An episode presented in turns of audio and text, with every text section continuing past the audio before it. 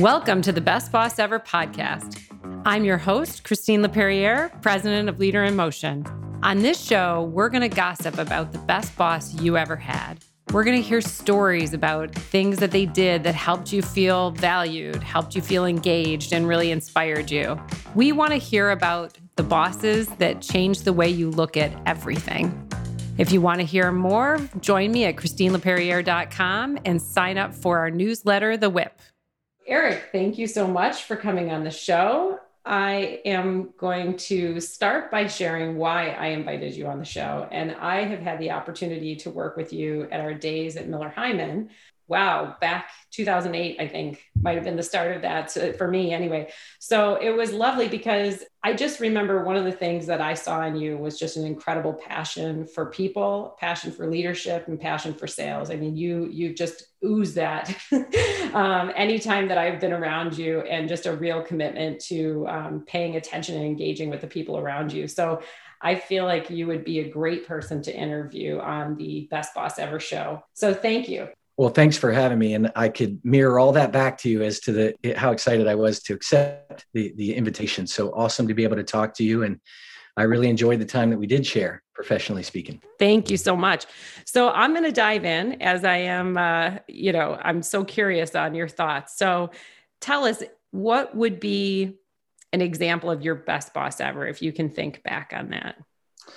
I can, you know, as I should have, I prepared a bit um, so that I'd know exactly at least who, and from a profile standpoint, I wanted to talk about. And I'm actually going to name this person by name because I think that they deserve it and, and would like to have their name recognized in this way. Uh, I had a couple of opportunities to work for this person. His name is Jason Reed. I worked for him as he was a senior leader for a company called Office Depot, which many people have heard of in their commercial division. And then later crossover with him as he had held a leadership position at Miller Heiman Group, where we shared some time as well. And there were a lot of reasons that I selected him. In your descriptions of these, you say you're going to hear stories and you're going to hear how these leaders made people feel. And so, as broad as that is, he made me feel great. You know, he made me feel smart, made me feel valued. And then something we can certainly unpack in more detail and important for me, he made me feel safe.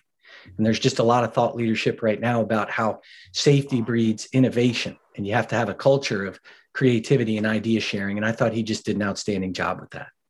That is excellent. And I, I'm I'm smiling because I know Jason Reed. So yet again, I, I love when these interviews extend into leaders that I've actually worked with. So I think this is excellent. I can't wait to hear more. Can you so you talked about he made you feel smart, he made you feel valued, and he made you feel safe. I'd love you to explain in more detail, especially which each each one of those traits. Like what specifically did he do? Yeah, and I I think these hallmark characteristics I know are ones you've likely heard from other participants in the podcast, right? But I'm going to hone in on the notion of, of safety because for me, it was especially important. I came to realize in my professional career that I suffered something that many do called imposter syndrome. It doesn't mean that you're not capable. It certainly doesn't mean that you're not able to execute. It just means that occasionally you, you might feel like you're not delivering the value that you were intended to. And I, I just thought that Jason did such an outstanding job of being able to shepherd me through those moments where I felt fraudulent, even if I wasn't, and really unlock the potential for me to really capitalize on where I was good. And I could tell you it started from the very first time I met him in the interview process. So I went to the interview, flew into Florida to talk to him and a couple of other folks. And like is often the case, we had a couple of hours scheduled. But I remember he and his partners were posing incredibly difficult questions, ones to which I, I had no real great answer. And I remember regularly answering it first by saying, you know, I'm not sure, or I don't know, or I'll have to think about that. And at the conclusion of that first hour, I was thinking, geez, you know, I, I didn't hit the mark here. I, I just wasn't able to, to give good, concrete answers. And I'll never forget him inviting in one of his senior leaders toward the end of that hour and saying, Listen, I want you to meet this guy, Eric. He had the best answers to some of our questions because they all started with, I don't know, or I'll have to think about that. And he said, We're wrestling with very difficult challenges here. And we're looking to divine and design approaches that other organizations haven't tackled or taken. So we're really looking for somebody who wants to get involved in that way rather than somebody that thinks they have all the answers. So he had me hooked right from the beginning, if that makes sense. Oh, that is fantastic. That is such a good example. I thought what you were going to say, I'm I'm going to admit out loud that I thought what you were going to say is that he coached you on not starting your answers that way. And so I'm smiling over here because the brilliance of being able to appreciate when people start by admitting that they don't know and then talking out loud about what they think. We don't we don't acknowledge what a good trait that actually is. I agree. And I think it really leads to some of his characteristics. And I would characterize him as an egoless leader. And that comes up a lot. And so for me to give that some definition, at least from my perspective, could be important. It's not that Jason didn't have an ego. He was a highly, highly confident person, and you might remember that. Yeah. And he he had a, a, a nice big ego, but not when it came to trying to tackle problems or pretending he had the answers to everything. And so his level of vulnerability and recognizing that if he didn't have the answers, he wanted thought partners to help him figure those answers out was second to none in my career. And I, I think that that's kind of a, a great way to think about, you know, how he unlocked that potential for safety and this feeling that your opinions and your thoughts and how you wanted to approach things would be valued. And so yeah, right from that interview, I felt that. But there were moments where he wasn't shy about giving me direct coaching as well. So you mentioned that. You know, I'd share one that's kind of in keeping with this conversation. So, as part of imposter syndrome, he would regularly say I could show up from time to time with these very, very strong and probably correct opinions, but I would all shucks my way through it. Those were his words. Right? And I remember him sitting down and saying, Stop, no all shucks. And it became a, a, regular affirmation, if you will, for us over the years that we worked together. That occasionally, you know, figuratively, as I was going out the door, and he would say, Hey, no, all shucks. Right. Just a reminder to go in there and have the confidence that I should. And I think the reason it was important is I spent a good bit of time as a first line leader, but when I went to work for Jason, it was my first exposure to becoming a second line leader and the path to senior leadership. That is a great, you know, and it's funny you're talking about imposter syndrome because I obviously have a heavy focus on women's leadership. We talk about imposter syndrome a lot, but I love to hear male perspective because my argument has always been that imposter syndrome it it you know it hits a lot of us it, it is. It's an interesting phenomenon if you want to call it that. Yeah and i think the reason that leadership plays such a role in helping what are often very talented people not that i'm talking about myself but very talented people who might suffer it is you know most people could feel very fierce about their belief in self at a core level. And most people professionally, especially if they've ascended first line to second line, certainly know how to project confidence on the far outside. But you spend most of your time between those two extremes, right? And so if you work with a boss long enough, invariably you have to expose that middle ground. And if you're working with bosses with whom you think you're always supposed to have the answers or have things figured out, or you get chastised for not having the answers, that makes it hard for you to be vulnerable, to fail, to share bold and big ideas. And I think that's what Jason did a really good job of unlocking. I'll remember, and I'll just give you one anecdote. One of the things that he did regularly with us as a team, he had five or seven direct reports, and he was in a senior vice president role at the time, would be to bring us in to Florida. And I know that's not taking place as regularly today, but it would be mm-hmm. a, a, a vi- virtual meeting today and express to us exactly what he was wrestling with from his perspective back to the business. And he would say, I've taken it this far, and he'd give us his perspective. And then he would leave the room for hours and say, I'd like you guys to wrestle with this and try to solve for these things.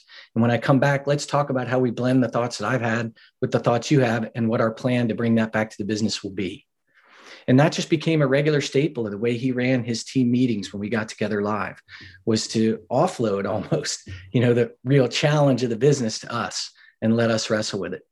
That was phenomenal. That's so smart. It sounds like a lot of these practices again really tap into the the innovation capability of the team and like the collective genius instead of it just being kind of one person's genius and I, I know that your roles in this notion of best boss transcend sales. I've spent the majority of my career in sales, but one thing's for sure today, it definitely takes teaming and collaboration to do it successfully. And so for him to be a pioneer in that direction, I think was really important. one of the things you and I talked about in advance as we thought about this podcast was, you know, how did these ideas and these practices influence me? Well, I made that a staple in how I've run my teams ever since. I don't come with all the answers. If I came with all the answers and all I was looking for was validation, I don't need a team. Right? right. So being willing and able to be vulnerable yourself as a leader, bring the challenges that you're trying to solve for to a team and getting people to collaborate around it is an imperative today. And and I'm curious as you know, I mean, I'm in the space of working with leaders and I always bump up against this argument of what's the return on investment. I had a client at the end of last year who wanted me to give out a detailed return on investment of the investment in his leaders being best bosses. And so, my question to you, because I'm still trying to figure out how to quantify it, how would you put a measure to Jason's impact to the business in the way that he led? It's a it's a great question, and and certainly I don't have a, a mathematical answer, but I can tell you this: you don't want to bring new people on and train them. Plenty of thought leadership surrounding that people don't leave jobs; they leave bosses, mm-hmm. right? And I can unequivocally tell you that the team that I worked with that surrounded Jason were fiercely loyal to him and prevented a lot of turnover in a very uncertain set of circumstances. When you're trying to tackle something new, you need continuity, you need you need fortitude, and you need teams to come together over longer periods of time than 6 months or a year to really solve for big profound issues. And his ability to keep people intact was also second to none.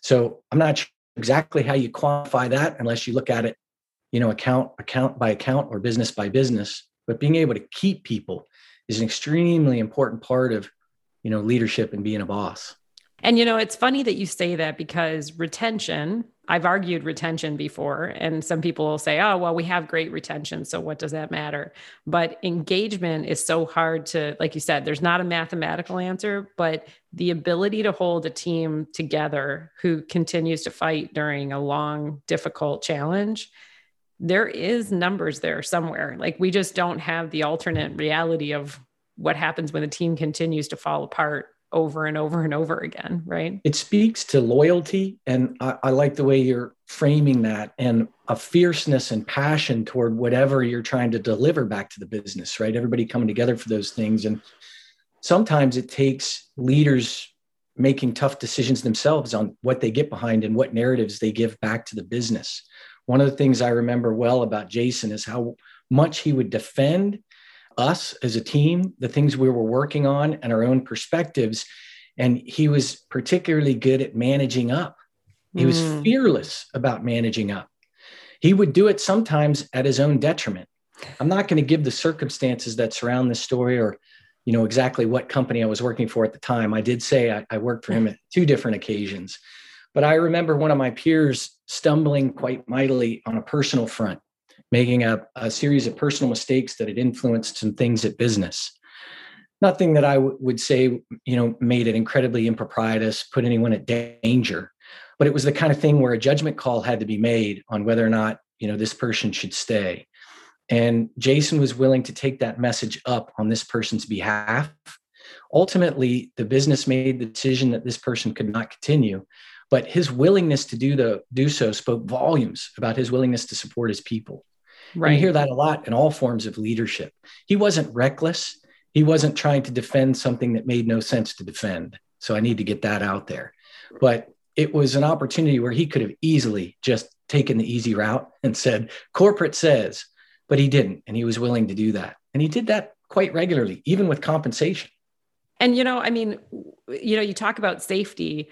Also what mindset does that bring if you know that your leader is going to fight for you to the death right? Like you know that they are going to go to bat for you in a way that is fierce i think is the word you said. Like what does that do when you're working for someone like that to your mindset? Yeah. I think safety is such an important word which is why i sort of led with it right? And a lot of thought leadership talks about you got to unlock innovation and creativity by creating it and what does it mean? And so it doesn't mean that I always felt that my job was safe. You know, in a sales profession, you do have yeah. to deliver on results and metrics, right? But I was safe in that I could share ideas, even if they weren't good. I could have micro failures. I'm going to use your word from before, and that was okay because you can't succeed without a few failures. And I never felt like I had to have all the answers. And if you can foster a culture like that, then I think you're a great boss. I think you'll get the most out of people. And all you're ever trying to do is optimize the performance of your team, right? Oh, this is great. I am really enjoying this. So now if you were to look at, you know, you don't have to definitely name any names, but I always say working for leaders that weren't your best. you don't have to rank them or anything like that, but the ones that weren't your favorite, what is the thing that you observed or learned from them? Because we learn a lot from our not favorite bosses too. We do. And it's easy to paint the picture the opposite, but I'm going to come back to what I tied to to develop some passion for having this conversation. How does a boss make you feel? Right. And so the I can think of one in particular, but but several, but I can think of one in particular that just had an act for making it me feel like my contribution wasn't that important and that I was dispensable. And I'm gonna. I'm gonna give you one particular story. I just find it interesting. Um, I was making my first transition from first line to second line leadership. I was about 30 years old. And I was doing some open water swimming at that point in my life. And I had somehow contracted uh, a little bug, a stomach bug. And it was pretty profound, though, because I remember being at a client's office. I know this is a little weird, so sorry to the audience, but I was at a client's office and got a call from the public health department in the state of Texas. They had chased me down. This was pre everyone having a cell phone at their disposal. And I remember them tracking me down and saying, Hey, you've got this bug. It's contagious. You might want to think about getting some medication. You're not in urgent or dire circumstances, but we want to get it addressed. When the health department takes the time to track you down while you're mobile and you're in a different part of the state, it begs of pretty important circumstances.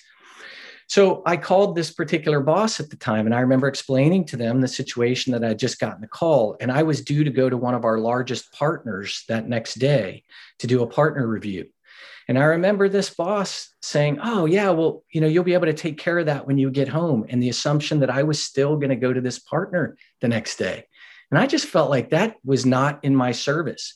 And I'm a bit ashamed to say I made a very poor decision at that time to call the partner and do something I would never ordinarily do. And I'm just pointing out that it created unnatural behaviors by me because of the way it made me feel.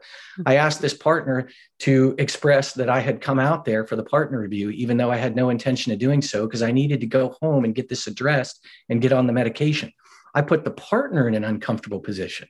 Right. Right. And I wish I could get that decision back. I later apologized to that partner for making such a poor decision. But I say these were the, you know, downstream byproducts of that kind of leadership that was more about results rather than the people and how they feel. Right. So it wasn't that long after that, frankly, that I was interviewing with Jason and saying, I don't know. what a great story, though. And I appreciate you sharing it, even though, you know, it, it admits a, a bad decision on your part, but to your exact point, And I guess this is why I'm so passionate about this topic is that you can see how here we have this person who's got fantastic potential you've proven it so we know we know that at 30 you had it because you've proven it in your career but the the irony is is that again working for someone who didn't allow you to feel like you could be authentic and prioritize yourself and what was important to you. Again, business first and at the expense of your personal health in this case, right? It's just interesting how it does. Like as humans, we we either push back or we try to, you know, we try somehow to fold into the pretzel, right? Which is kind of what you were doing. It's like you were somehow trying to figure out how to keep him happy, but still honor your health. And you had to do it by being inauthentic somehow. And so, or asking someone else to be on inauthentic for you. And it just goes to speak to what culture is. Like people don't understand what culture is. And it's those little tiny decisions that all stack up. Because if you were doing that, every other person that reported to that leader was doing something like that. No doubt. And I can assure you they were. Yeah, that's exactly you know, right. One of the words you used as part of this, and, and I know it's meant affection, affectionately related to the podcast, is do a little gossiping, right? A mm-hmm. lot of mm-hmm. that took place around this particular leader and their predisposition around results over all things, right? And results are certainly important. But at the time, to your point, and it's not about me. I was number two in the country at my job function. And I decided to take that skill set and my ascension elsewhere because I wasn't able to be the authentic me. Good word by you. Mm-hmm. And you compare and contrast that to pretty quickly later being an environment where people were fighting on other people's behalf, even when they made a mistake. And I had made a mistake at that point. No one knew about it. It didn't become public that I had done that. But you know, it just made me feel great about where I was. And it made me want to do the right thing always. Right. On this person's behalf. So, if you have any words of wisdom that you want to pass along to anyone that's listening right now, give us give us what do you think there's lots of us out there that are trying to be better leaders so what can we take from what you've learned i, I think i'm not suggesting that it has to always be about people and you can't manage to performance because there are opportunities to be direct and, and give input and feedback but look for those moments to engage your teams around the work and not after you've figured out what you think the answers to the test are if you can tie people personally to the work, make them feel invested, and give them opportunities to have their voices heard, you'll create fierceness and loyalty.